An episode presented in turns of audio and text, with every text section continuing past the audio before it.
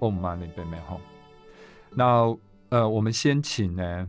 北京的呃惠子女士，是我一个呃朋友的闺蜜，然后她告诉我一个非常棒的一个助念的故事，是来自于她的外婆，她第一次的助念。那我觉得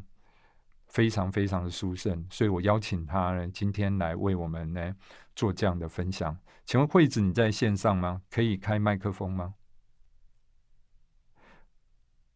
听得到，听得到。那我们欢迎惠子来帮我们分享了他这个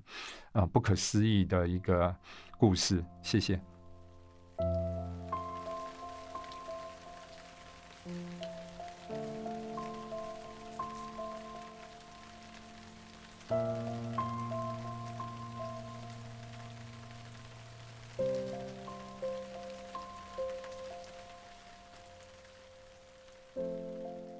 的谢谢戴瓦老师。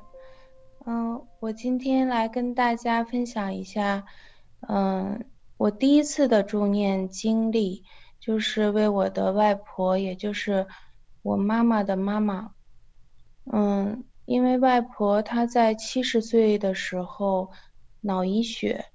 然后就导致她十九年的。半身不遂，卧床不起，生活也不能自理。然后因为外婆有几个女儿，所以呢，在这十九年里，嗯，几个女儿就包括我妈妈都轮流照顾她，把她照顾得很好，所以也让她就是继续生生活了十九年。嗯，在她临终的时候，像戴宝老师上一节课所讲。他的呼吸在临终时就已经是，呃，只有就是，就是北方人叫倒气，就是他不停的在往里吸气，然后感觉上是他很痛苦，然后那个时候呢，我们家里的人只有我一个人是信佛学佛，其他人都不学佛，然后我就联系了呃藏地的一个呃喇嘛上师。然后请他用电话在我外婆的耳边，就为他传了一个破瓦法。然后非常神奇的事情就是，在传完这个破瓦之后，我外婆的呼吸就像睡觉一样，就停止了那种外倒气，然后就像睡觉一样的非常平静的躺在那里。然后这个时候呢，我呢就用，嗯，咱们藏传佛教的一个中音指导，告诉他你现在正在死去，然后做做了一个，就是给他念了这么一段临终的一个指引。然后在他半夜一点半的时候，他没有没有外气了，呼吸停止了。然后医院宣布死亡。然后我的家里人呢，因为都不学佛，当我跟他们说我需要在外婆咽气之后要把她送到，呃，就是为她助念的地方，家里人实际上是不太同意的，因为按照他们的观点，就是应该进入太平间，马上动起来，然后第二天就火化。但是当时我非常坚持。所以家里人也就也就作罢了。所以在一点半的时半夜一点半的时候，一点时间也没有耽误，直接就是把他送到了一个佛堂。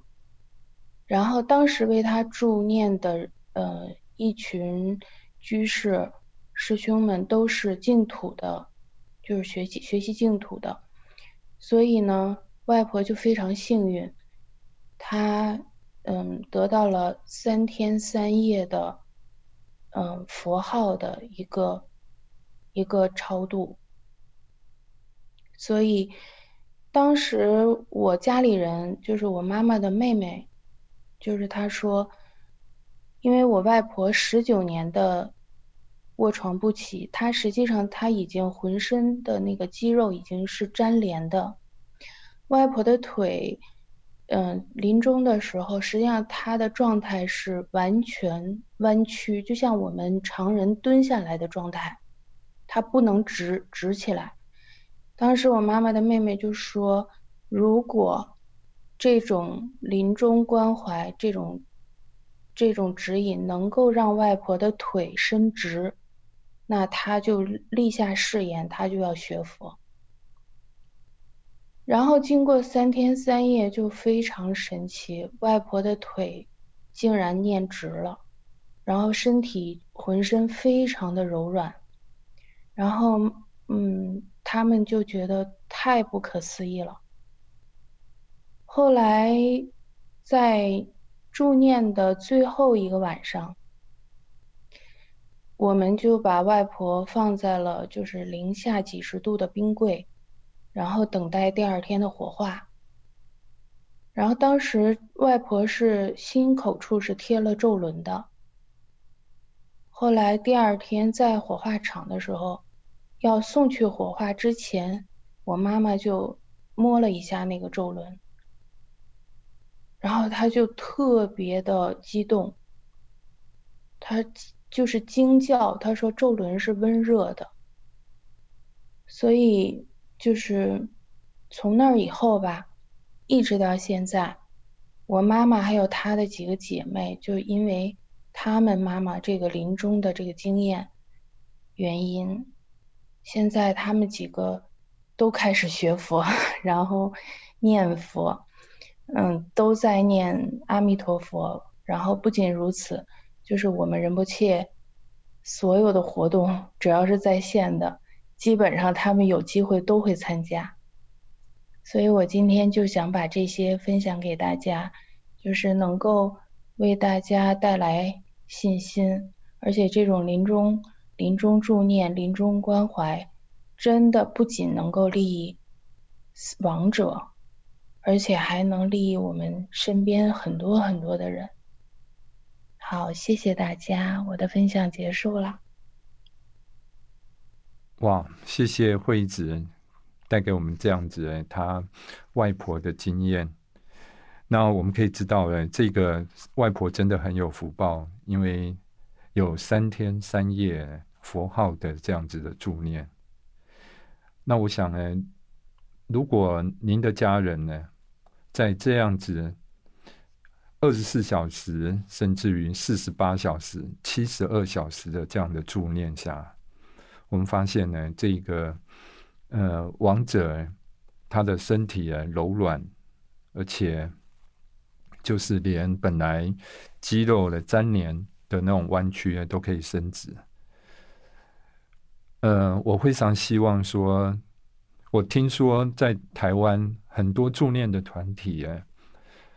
它的流动率非常的高，平均呢三十三个月就要流失。他的团员，因为大家